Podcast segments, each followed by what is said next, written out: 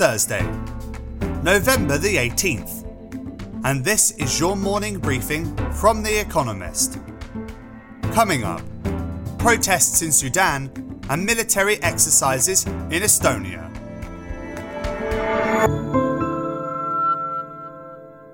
First, the world in brief. Thousands of people took to the streets of Khartoum, the capital of Sudan, to protest against the military government that seized power on October 25th. Security forces fired tear gas and live rounds, killing at least 15 and wounded dozens more, according to medics.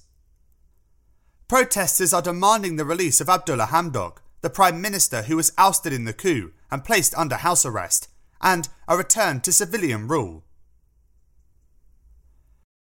Estonia said it will deploy 1,700 reserve soldiers in a snap military exercise along its border with Russia.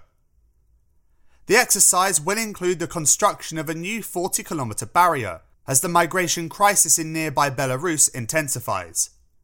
Some governments have accused Russia, a close ally of Belarus, of orchestrating the crisis, which the Kremlin denies. The Women's Tennis Association expressed alarm over the plight of Peng Shuai, a Chinese tennis player who accused one of China's most senior officials of sexual assault and then went missing in early November. On Wednesday, Chinese state media published an email purportedly from Miss Peng, rescinding her allegation. Steve Simon, the WTA's chairman, said he had, quote, a hard time believing that she wrote the email. Amazon warned it will stop accepting payment by Visa credit cards issued in Britain from January 19th, and may also drop Visa as a partner on its co branded American credit card. The online retail behemoth said that Visa's transaction fees are too high and hinder businesses, quote, striving to provide the best prices for customers. Visa, in turn, accused Amazon of restricting consumer choice. The rate of fatal drug overdoses in America surpassed 100,000 a year sometime in April, nearly 30% more than in the previous year. The majority of those deaths were caused by synthetic opioids, such as fentanyl, drugs so potent that their dosage is often misjudged. Job losses and social isolation during the pandemic exacerbated another already raging public health crisis. About 10,000 workers voted to approve a new six year contract with John Deere, an American tractor maker, ending an industrial action that lasted more than five weeks. The new bargain includes an immediate 10% raise and, crucially, cost of living adjustments of a kind that employers have come to eschew. But the terms were not much altered during the actual strike. Apple said it will make it easier for consumers to fix their own devices by selling spare parts for selected products through a self service repair program.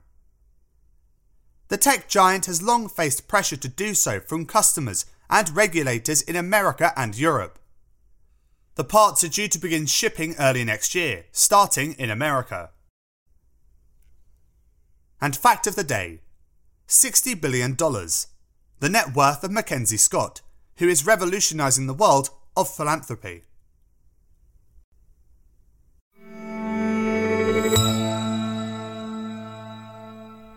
And now here's today's agenda Trilateral tete a tete North American relations. Joe Biden and his Mexican and Canadian counterparts, Andres Manuel Lopez Obrador and Justin Trudeau, will meet at the White House on Thursday it is their first in person get together since 2016, and the three leaders will have plenty to talk about. Two subjects will be particularly torturous migration and economic relations. America and Mexico are struggling with a crisis on their shared border. Thousands of Central Americans, among others, have gathered there after fleeing their own countries. Facing a domestic backlash, America is turning away more migrants, putting Mexico under pressure. Economic integration is the other hot topic. USMCA, the trade deal that came into force last year to replace the much maligned NAFTA, and America's push to bring supply chains closer to home, should be a boon for the region, especially Mexico. but USMCA has stringent rules about labour and supply chain distribution. And, crucially, Mr. Lopez Obrador's statist policies are deterring businesses from investing.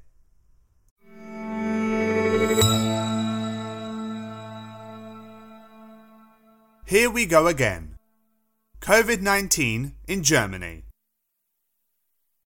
COVID numbers at record levels, intensive care units filling up, Christmas markets cancelled.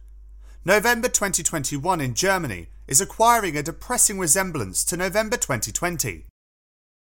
On Thursday, federal and state leaders will meet to discuss a response, and the Bundestag, the federal parliament, will debate legislative changes. Further restrictions on the unvaccinated, tighter rules in the workplace, and, in time, compulsory vaccinations for some jobs are likely. What explains the harrowing new numbers? Parts of Germany have among the lowest vaccination rates to be found in Western European countries. But waning vaccine efficacy and a sluggish rollout of booster jabs may bear more of the blame. An absence of political leadership three parties are negotiating a coalition government following an election in September does not help. Germany's COVID 19 situation, however, is less grave than some of its European partners. With three times Germany's caseload per person, neighbouring Austria has imposed a lockdown on the unvaccinated. That is cold comfort for a country facing another grim winter.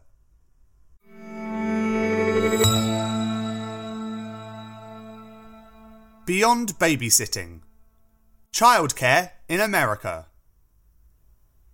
The pandemic spanked America's childcare industry. Last year, revenues in the formal part of the sector dropped by 12% from 2019 to $42.2 billion. Demand evaporated as kids stayed home. So did supply. Centres closed because of high COVID safety costs and staff shortages.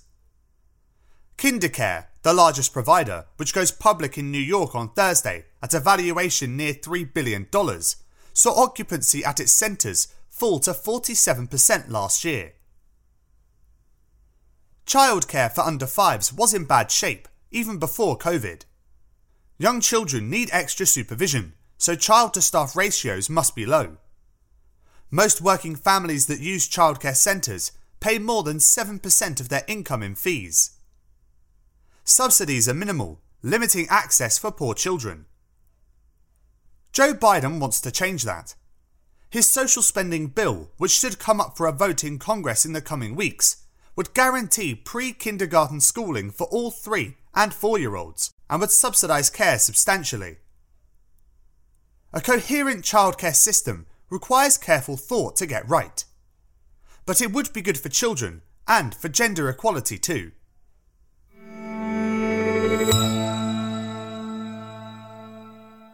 Help wanted. Quitting cigarettes. This week, the World Health Organization published its latest data on smoking. It estimates that tobacco causes 8 million premature deaths a year, more than twice the official number of deaths from COVID in 2020, though that number is probably higher. This year, the WHO promoted measures to help the world's 1.3 billion smokers to quit only 4% of cold turkey attempts to ditch cigarettes are successful. A doctor's advice, helplines, apps, and medications such as nicotine patches can double the success rate. In countries that provide such help, like Britain, the health benefits are substantial over time. Nearly two thirds of Brits who have ever smoked say they have quit. Missing from the WHO's recommendations are e cigarettes, on the grounds that they are addictive and contain some harmful ingredients, though far fewer than combustible cigarettes. But many countries view e cigarettes as useful aids to stop smoking. England's National Health Service may soon become the first to prescribe them to smokers free of charge.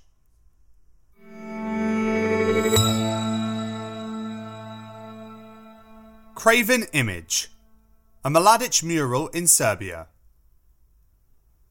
In Belgrade, Serbia's capital, hooded young men with dogs stand guard before a mural of General Ratko Mladic. the painting is a source of pride for Mr. Mladic's defenders and horror for those who loathe what he fought for. For Mr. Mladic, the Bosnian Serb military commander during the Bosnian War of 1992 to 1995, is a war criminal. He was convicted by a UN tribunal of genocide over the slaughter of 8,000 Bosniak, Bosnian Muslim, men and boys in Srebrenica in 1995. Murals of Mr. Mladic are common across Serbia and Serb parts of Bosnia and are rarely taken down. This one has become a flashpoint and has been defaced and restored several times. This week it expanded to include the Serbian wartime commander executed for treason and war crimes in 1946. The organisations demanding its removal had their office vandalised. The Serbian authorities stopped a protest after municipal companies failed to remove the mural, supposedly for security reasons. Those who want the mural scrubbed say Mr. Mladic's admirers have moved from denying the genocide in Srebrenica to glorifying it.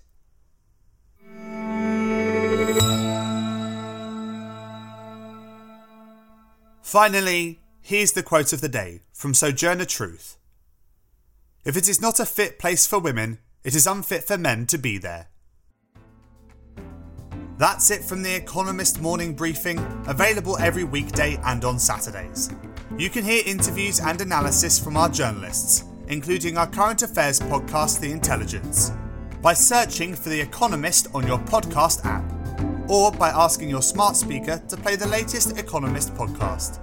And as a subscriber, you have access to each week's full edition in audio.